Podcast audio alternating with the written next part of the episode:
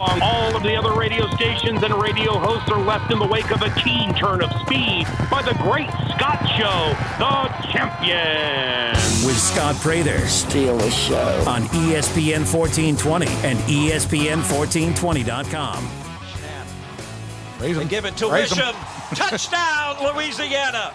There's the king. Pick him up. Pick him up. Carry him over here. Ooh-wee. TJ Wisham with his first collegiate touchdown.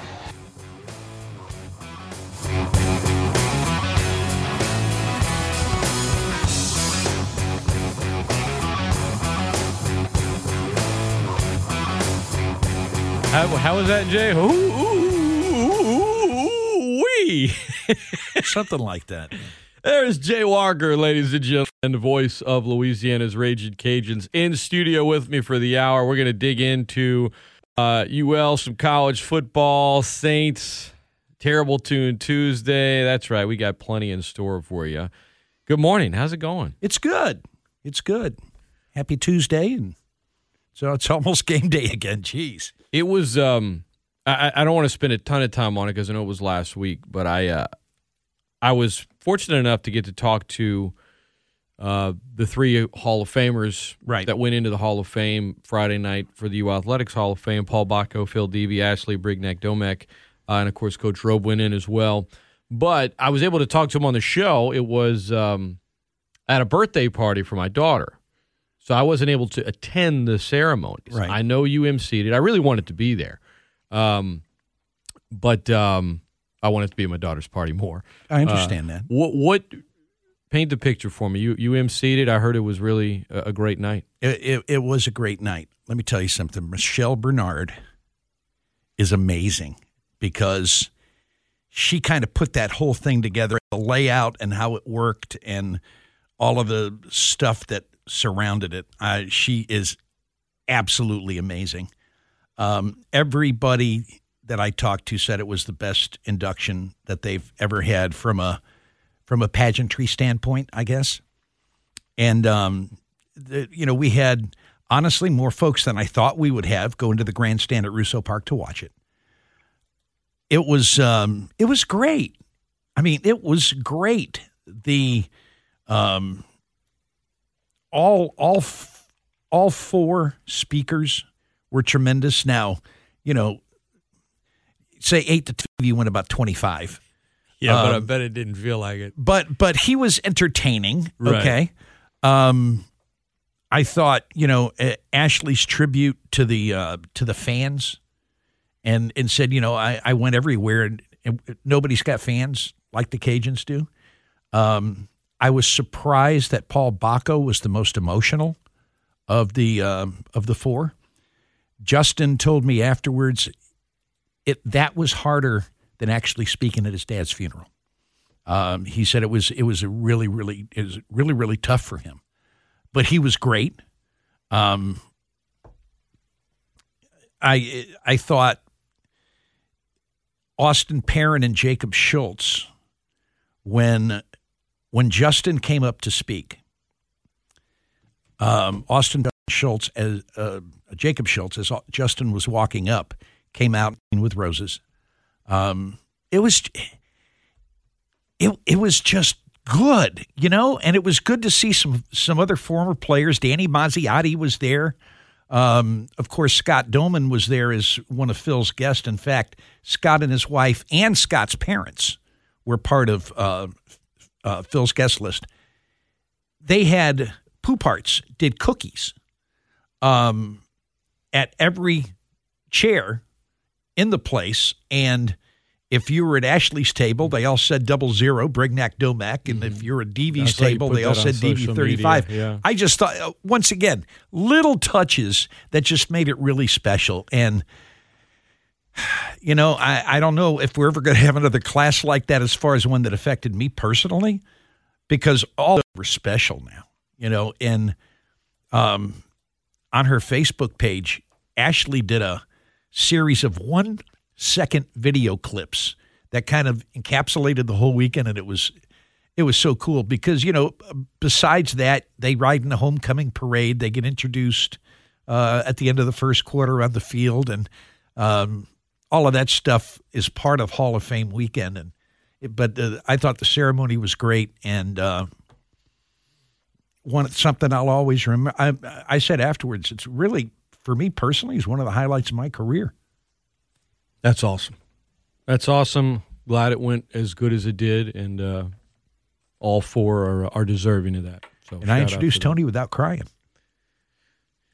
I wouldn't have. Uh, I don't know, man. I would have put that at like plus six hundred, oh, minus, no, no, minus, minus six hundred to cry, plus six hundred to make it through. Yeah, I I actually was surprised because even even writing it out, I was very emotional, and every time I read it during the week, I was emotional. Um, and but I made I made it made it through and surprised myself.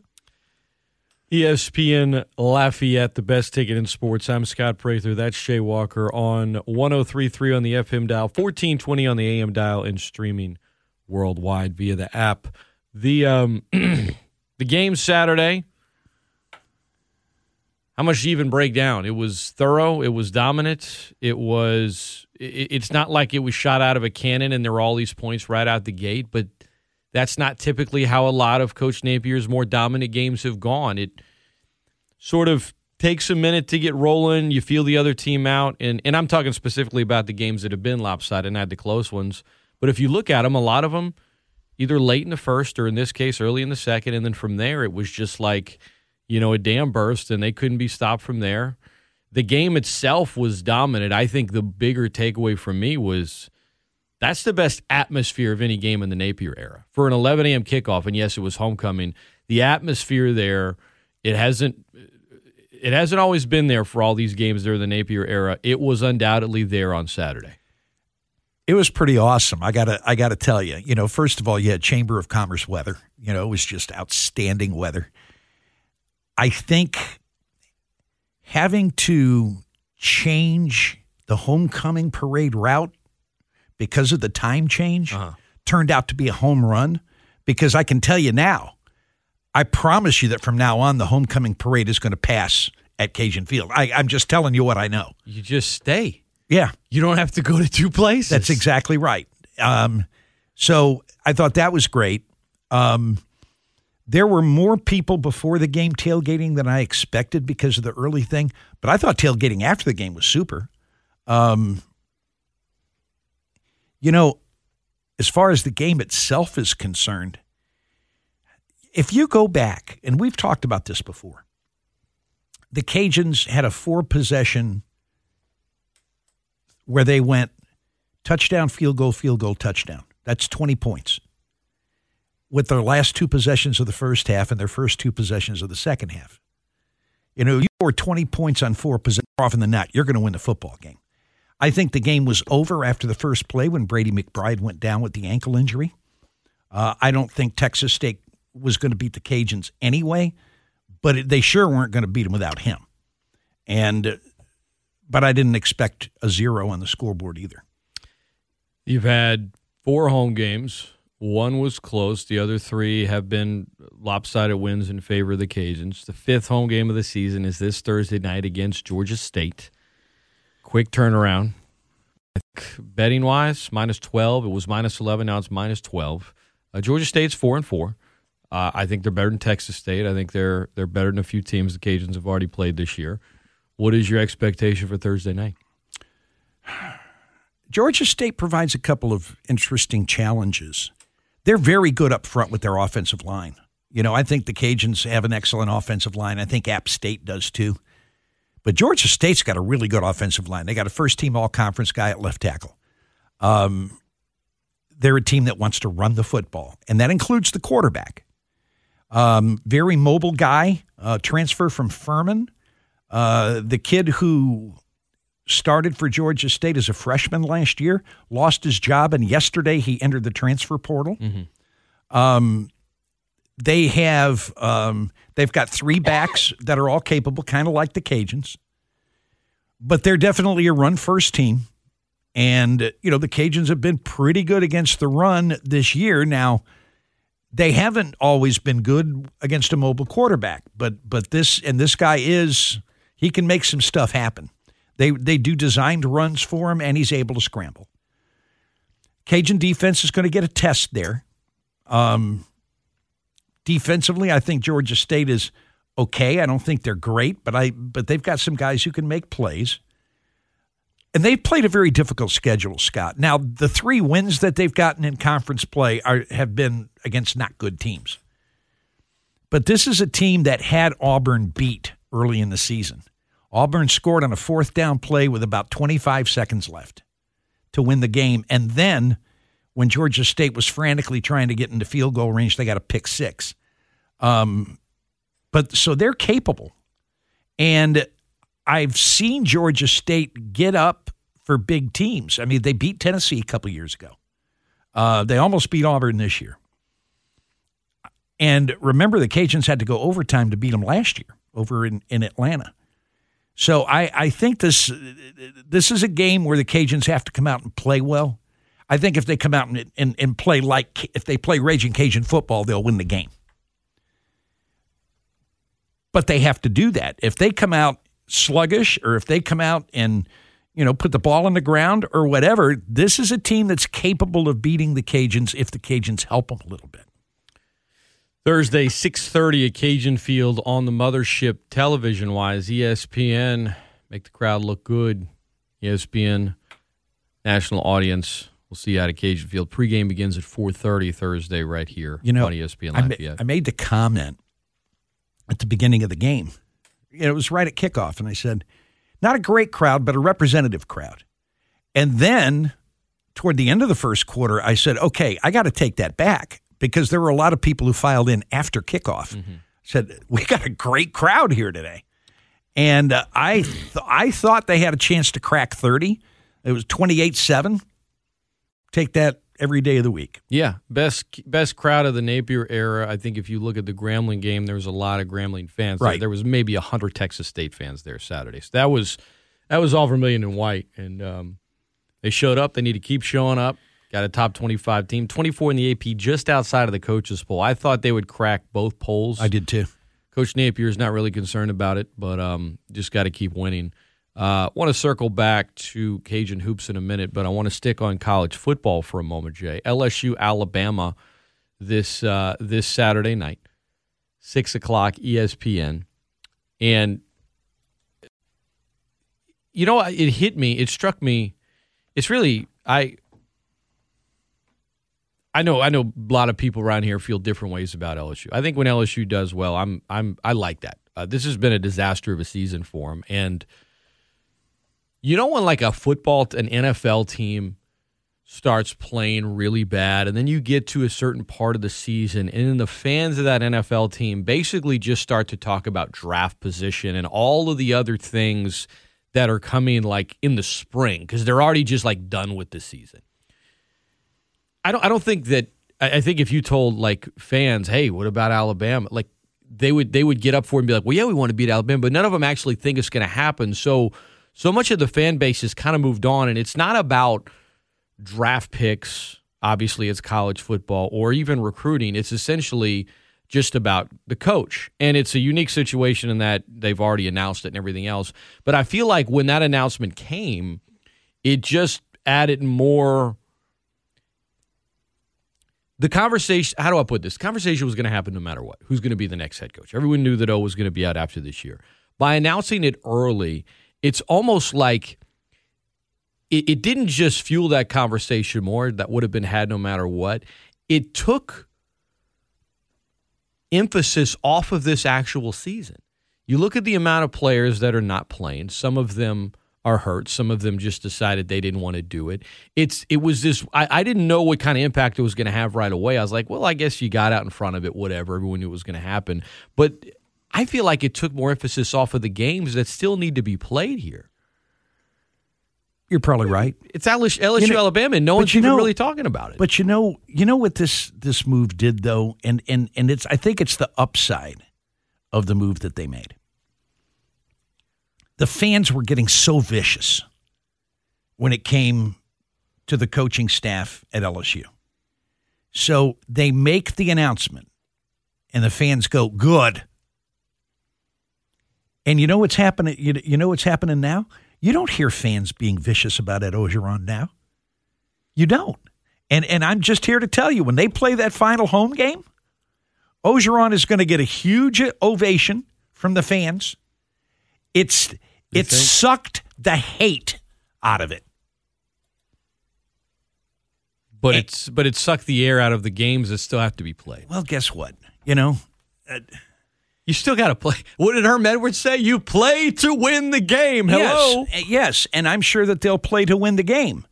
Uh, but Not all of them. Well, and you know what? That's why you're making a coaching change.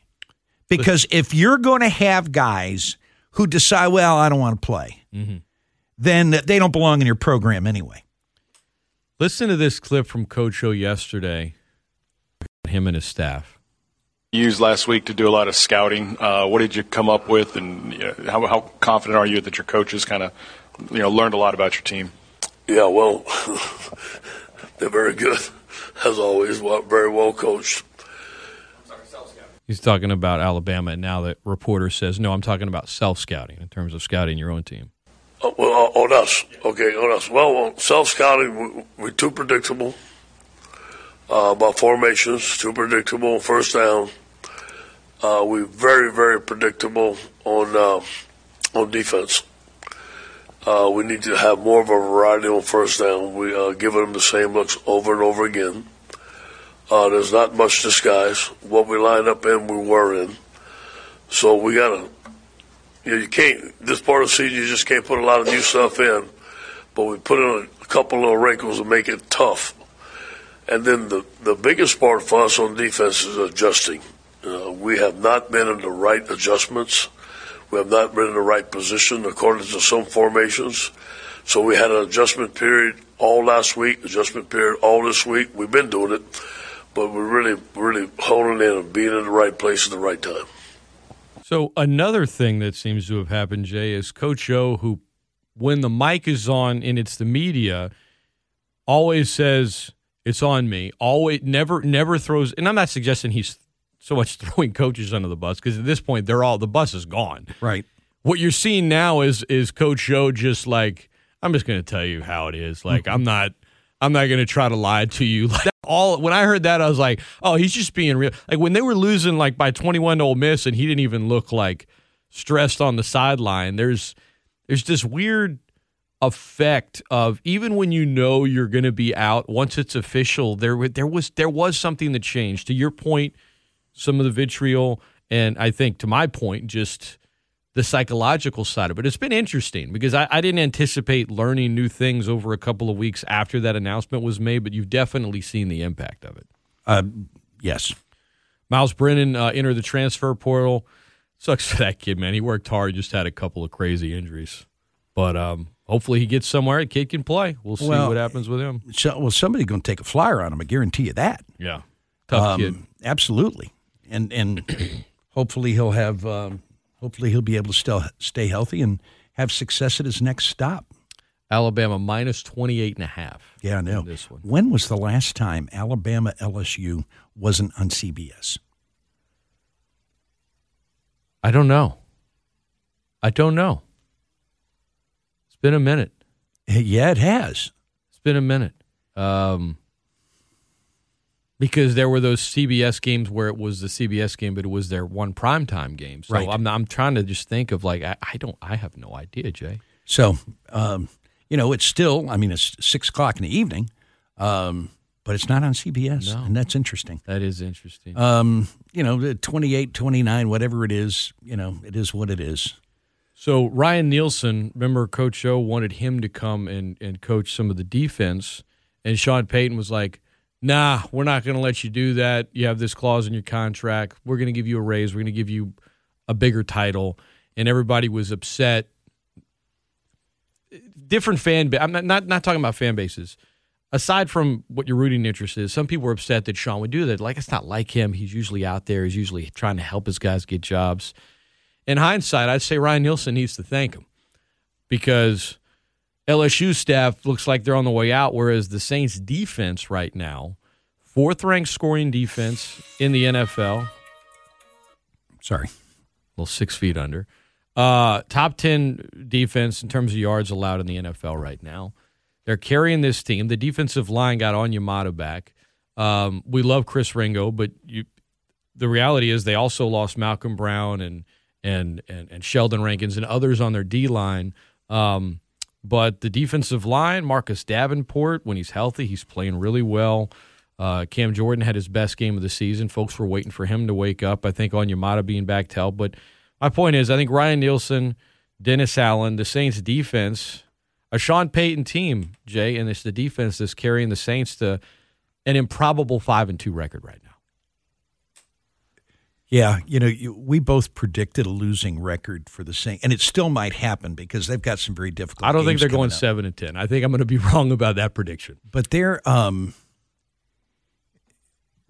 you know they've lost their top two quarterbacks now um you know f- fortunately they've got a healthy run game michael thomas hadn't played your offensive line is chew- is made up of chewing gum and strings They're, Yeah, I think they're good.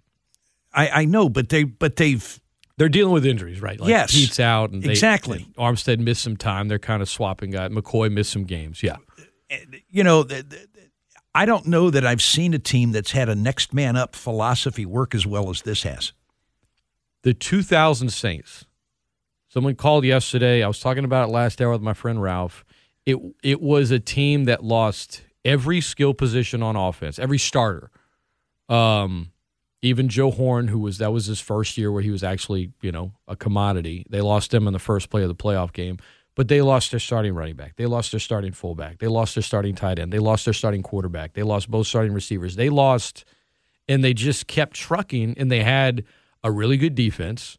Uh, the difference was at that moment in time, they were kind of still thought of as the Aints in a lot of ways. They hadn't even won a playoff game yet. And you fast forward 21 years later, they've won a bunch and a Super Bowl. So, but in terms of just overcoming, that's, I, I- think of that team that year, Jay, and that's about it because I, if you had told somebody last week, not even just before the season, last week, well, you know the biggest offensive play for scrimmage is going to be for the Saints against Tampa? A 38 yard pass from Trevor Siemian to Kevin White. And there you have You it. would have you would have said, "Oh, give me the Bucks. They're about to blow him out. They're going to have to put in Siemian in garbage time. He's going to have some cosmetic throw to White, who's actually going to catch a pass. They're done." No, they actually won by nine.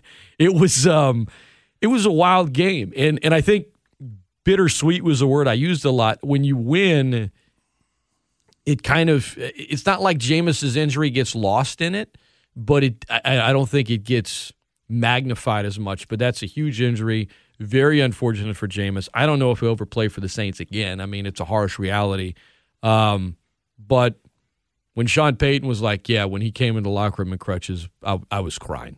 Uh, that's that's a tough blow for him on a horse collar tackle. there was a a clip and an angle where Sean Payton is shaking hands with Bruce Arians, and you can tell that Arians asked, "How's Jameis?" and then Payton says something, and and Arians' head just winces and drops.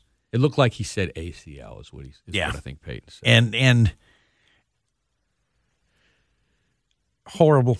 Feel terrible for him. Um, I only saw about the last five minutes of the game because I was out at Russo Park watching the Cajuns play Northwestern State. I'm I'm still amazed. yeah. I'm still amazed that they won that football game. They- They've you look at the three wins against Tampa, the two last year in the regular season, the one this year, they turned them over. Yep. The defense had a good game plan, and um, you know Monday Night Football in December in Tampa. But uh, I think moving forward, Sean made it pretty clear they're not going to go look for a quarterback elsewhere. I Taysom's supposed to clear concussion protocol. I won't be surprised if they roll with Trevor Siemian as the starter at least Sunday. If Sean wants to get one more closer look, he can word it in a way of, well, you know, Taysom, we want to bring him along slowly, whatever. But you need him in that utility role because this offense, outs, you know, in terms of receiver and tight end, have zero playmakers. So Taysom is a playmaker. Um, uh, Siemian is serviceable. He's 28 and 25 as a starter, so he has starting experience. He's not good, but he's not bad. But serviceable with that defense, Jay, that's probably good enough to get you in the playoffs. And playoffs this year with with that roster, I'd sign me up. Yeah, I'm with you. Sign me up. All right, you mentioned being at a Russo Park, uh, the scrimmage uh, for the Rage Cajun baseball team. What uh, what stood out to you? Get your season tickets. I think this team's going to be pretty good. Um, I think that they've got a lot of weapons offensively. I think uh, I think Matt Deggs is going to have some decisions to make because they're overloaded in the outfield. I mean, they've got a half a dozen really good outfielders. Um, and so, you know, will you see Tyler Robertson come back to third base? You might. He did play some third base in the um, in the scrimmage. Uh, you may see Carson Roccaforte play some games at first base because they have got some outfield talent. They also have a, a young shortstop that I think is going to be dynamic. Uh, I think you're going to see Bobby Leday move over to second base. Um, Julian Brock has swung the bat extremely well this fall, and he hit a home run in the game uh, against Northwestern. I don't think, with exception of the guys that are returning like Jacob Schultz and Hayden Durke, I don't think you're going to see any of the new pitchers go out with the kind of velocity that Connor Cook and Spencer Arrighetti had. But I think you got some kids that know how to pitch. And I think Seth Thibodeau is going to do a great job with that pitching staff. But I like what I saw offensively. I, you know, they didn't score a ton of runs, but I don't go by that. I go, I, I watch, did you have good at bats? And they had a lot of guys that had good at bats. Speaking of at bats, World Series. Yeah. Game six tonight. Is Atlanta going to blow a lead or are they going to end this thing tonight or tomorrow? I think it's going seven. Catch game six tonight on ESPN Lafayette. Pre-game just after six. So who would you take in a game seven in Houston? Depends on who's pitching, Yeah. you know? I mean, when when when the Braves hit a grand slam out the gate the other night, I was like, they might do it. No, no. What is it about Atlanta and holding on to leads? I don't know. But, you know, I read it on Twitter. Said Atlanta gonna Atlanta. Game six tonight. All right. Lastly, Cajun hoops. Um, I know the, the women have an, had an exhi- ex- exhibition, as did the men. Women have one more, but uh, season tipping off next week. Talked to uh, Coach Brodhead and Coach Marlin yesterday, and uh, the the men's team having the strength and conditioning coach in there, having the normal off season. I say normal in terms of the year before with COVID and everything. From a physical standpoint, I asked Bob about the team just being bigger in terms of strength, and he said, "There's no question. You know, uh, everything from from a health standpoint is much better this this time year than last year." Now, Brian Au, they're still bringing along, um, and I think Trajan Wesley is you know sick, so he's not currently practicing, but he's going to be fine. And outside Yeah, he's of not that, injured, he's ill. Right there, you go. And outside of that, I mean, Kobe Julian looked really good against uh, Bama, and and what is your expectation for the team this year? I think they're gonna in be Sun good. Belt? I think they're gonna be good. Competing I, for um, the for the West here. I, I I think that they they definitely will be will be competing now. When you look at the strength of this league, I think the strength is in the West this year. I think Arkansas State's going to be very good. Texas State is the defending regular season champion. They've got most folks back, so they're going to be good. Um, Georgia State is picked is picked to win it, and you know, shame on them for not winning it last year because they should have. But I think Georgia State, the Cajuns, and Arkansas State are the are, are the three best teams in the league. Do they stay healthy? Do they do all the things they need to do? But um, yeah, I, I think those are the three best teams. On the women's side, when you've got some of the best players in the league coming back and playing for you again, I, I think the expectation is really high for Coach Brodhead. Well, he's got a lot. He's got so many newcomers, though. You know, look, he started four seniors and a junior last year. Now, you know, toward the end of the year, you know, Hallman was in the in the start. So you've got Ty who decided to come back. That that's the one. That's the big one for me. Sure, it is. That's the big one for me. And and Meme and, and Brianna. But after that, and, and he only played nine the other day because he's got some kids that are out. I I have I have no clue about how Gary's team's going to be. Got to rebound. Season tips off next week. All right, when we uh, we're gonna we're gonna hit on some uh, conference realignment stuff in the final segment this morning. It's uh, the eight o'clock hour of the Great Scott Show. I'm Scott Prather. That is Jay Walker. This is ESPN Lafayette 1033 on the FM dial, 1420 on the AM dial, and streaming worldwide via the app.